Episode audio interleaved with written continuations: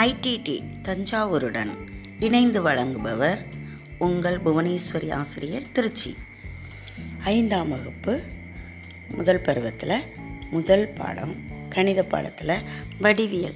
நேற்று பார்த்தோம்.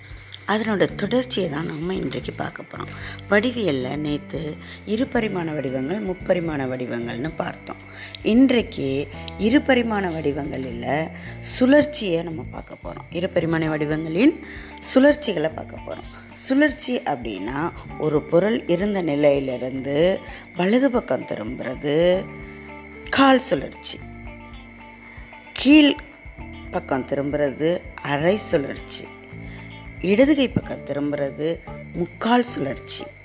திரும்ப இருந்த இடத்துக்கே வருது தான் முழு சுழற்சி. என்ன குழந்தைகளே புரிகிறதா? ஆம் கால் சுழற்சி அரை சுழற்சி முக்கால் சுழற்சி முழு சுழற்சி திறந்து கொண்டீர்கள். அதே போன்ற மூன்று முனைப்புள்ளிகள் உடையது பார்த்தீங்கன்னா அதை வந்து நம்ம மூன்றில் ஒரு சுழற்சியாகவும் வச்சுக்கலாம். ஆறு முனைப்புள்ளிகள் இருக்கிறதையும் மூணில் ஒரு சுழற்சியாகவும் நம்ம எடுக்க முடியும் ஆறில் ஒரு சுழற்சியாகவும் நம்ம எடுக்க முடியும். ஆறு பங்காக பிரித்து அப்படியே சுழற்றுறது ஆறில் ஆறு சுழற்று.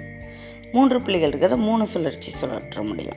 அது மாதிரி தான் மூன்றில் ஒரு சுழற்சி ஆறில் ஒரு சுழற்சிலாம் இருக்குது நமக்கு. உங்கள் புத்தகத்தில் எட்டாம் பக்கத்தில் கொடுத்துருக்குறாங்க நீங்கள் நல்லா பாருங்கள் எடுத்து. அது மாத்திரம் இல்லை இருபரிமாண வடிவங்களில் சுழற்சி பார்த்தோம். அதாவது என்ன சுழற்சியில் என்னென்ன சுழற்சி முக்கியமானது பார்த்தீங்கன்னா கால் சுழற்சி அரை சுழற்சி அடுத்தது மூன்றில் ஒரு பங்கு சுழற்சி ஆறில் ஒரு பங்கு சுழற்சி. இதை தான் நம்ம சுழற்சின்னு சொல்லுவோம். ஒரு சில எழுத்துக்களாக இருந்தாலும் சரி வடிவங்களாக இருந்தாலும் சரி சுழற்றும் போது எந்த மாற்றமும் இருக்காது. இப்போ சதுரம் அப்படின்னு பார்த்தீங்கன்னா நம்ம சுழற்றும் போது கால் சுழற்சி அலர் சுழற்சியாக முக்கால் தெரியாது. நம்ம சுற்றினாலும் ஒரு சில பொருட்களில் தெளிவாக நமக்கு சுழற்சிகள் தெரியும். அதை நம்ம செ- செய்து பார்க்கணும். உங்கள் புத்தகத்தில் கொடுத்துருக்காங்க ஒரு படங்கள் வரைந்து ஒட்டி நீங்கள் சுழற்சிகளை செய்து பாருங்கள் வெள்ளைத்தாளில் ஒரு வட்ட வடிவத்தில் வெட்டி அதில் படங்களை வரைந்து கால் சுழற்சி அலை சுழற்சி இதெல்லாம் செய்து பாருங்கள் அப்புறம் உங்கள் புத்தகத்தில் கொடுத்துருக்க பயிற்சிகளையும் நீங்கள் செஞ்சீங்கன்னா உங்களுக்கு இந்த சுழற்சி நன்கு புரியும். தலைகீழாக போட்டாலும் மாறாமல் இருக்கும். அதான் அரை சுழற்சி. அப்படி உள்ள எழுத்துக்கள் ஆங்கில எழுத்துக்கள் எண்கள் இதையெல்லாம் நம்ம பா வடிவங்கள் இதுங்களையும் நம்ம அறிந்து கொள்ள முடியும். இதுதான் சுழற்சி. அடுத்ததாக பார்த்திங்கன்னா இருபரிமாண வடிவங்களில் பிரதிபலிப்புன்னு கொடுத்துருக்காங்க. பிரதிபலிப்பு அப்படிங்கிறது ஒரு ஆடி. க நம்ம கண்ணாடி இருக்குல்ல அதுலேருந்து பட்டு எதிரொலிக்கிறது தான். பிரதிபலிப்பு. எதிரொலிப்புன்னு சொல்லுவாங்க பிரதிபலிப்பு. அப்படியே நம்மளுடைய உருவத்தை அப்படியே காட்டும். அதுதான் பிரதிபலிப்பு.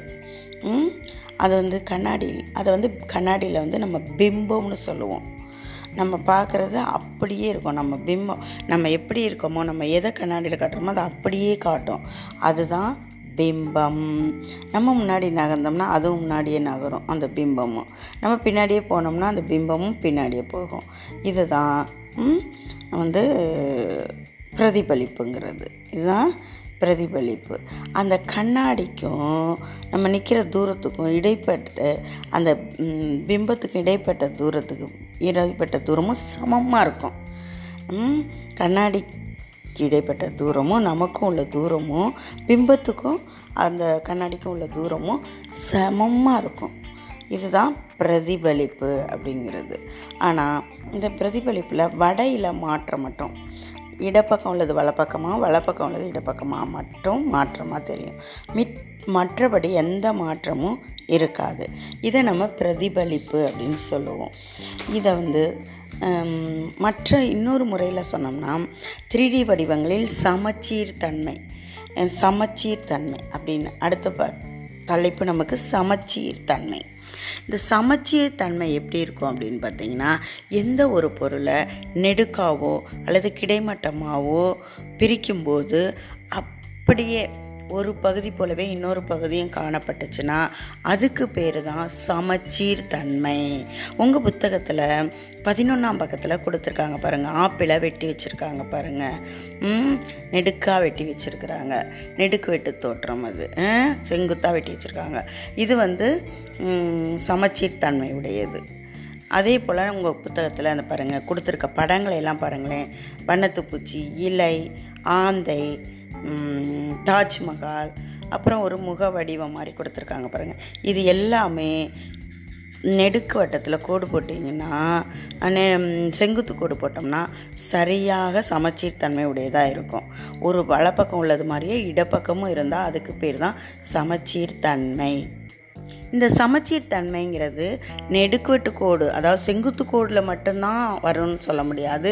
ஒரு சில பொருட்களில் கிடைமட்ட கோட்லேயும் வரும். ஒரு சில பொருட்களில் பார்த்தீங்கன்னா மூளை விட்ட கோட்டுலேயும் பிரிக்க முடியும். அந்த மாதிரி ஒரு சில பொருட்களுக்கு பார்த்தீங்கன்னா நெடுக்காவும் போடலாம் கிடைமட்டமாகவும் போடலாம் மூளைவிட்டத்துலேயும் மூளை போடலாம். அது இந்த மாதிரி கோடு போடுறது இந்த கோடுகளுக்கு பேர் சமச்சீர் கோடுகள். இந்த கோடுகளுக்கு பேர் சமச்சீர் கோடுகள்னு பேர். இந்த சமச்சீர் கோடுகள் சதுரம் எடுத்துக்கிட்டோம்னா உங்கள் புத்தகத்தில் பார்த்தீங்கன்னா பன்னெண்டாம் பக்கத்தில் போட்டிருக்காங்க பாருங்களேன். அந்த கோடு பார்த்தீங்கன்னா நெடுக்கவும் இருக்குது கிடைமட்டமாகவும் இருக்குது மூளை விட்டத்துலேயும் ரெண்டு கோடு வருது. அப்போ இதுக்கு நான்கு சமச்சீர் கோடு இருக்குது பாருங்கள் சதுரத்துக்கு. ஆனால் செவ்வகத்துக்கு பார்த்தீங்கன்னா இந்த மூளை விட்ட கோடு போட முடியாது. அது தப்பா தவறாக வரும். இந்த பக்கம் உள்ளது போலவே அந்த பக்கம் இருக்காது. ஆனால் நெடு செங்குத்து கோடும் கிடைமட்ட கோடும் போட முடியுது. இதுதான் சமச்சீர் கோடு. இப்படி தான் நம்ம சமச்சீர் கோடுகள் வரையணும். சமச்சீர் கோடுகள் வரைஞ்சி ரெண்டு பக்கம் ஒரே மாதிரி இருக்கிறது? தான் சமச்சீர் தன்மை உடைய பொருட்கள் அப்படின்னு சொல்லுவோம். என்ன மாணவர்களே சமச்சீர் தன்மை பற்றி அறிந்து கொண்டீர்களா? சரி இது ஒழுங்கற்ற திட வடிவத்தில் சமச்சீர் தன்மை இருக்குமா அப்படின்னா இருக்காது.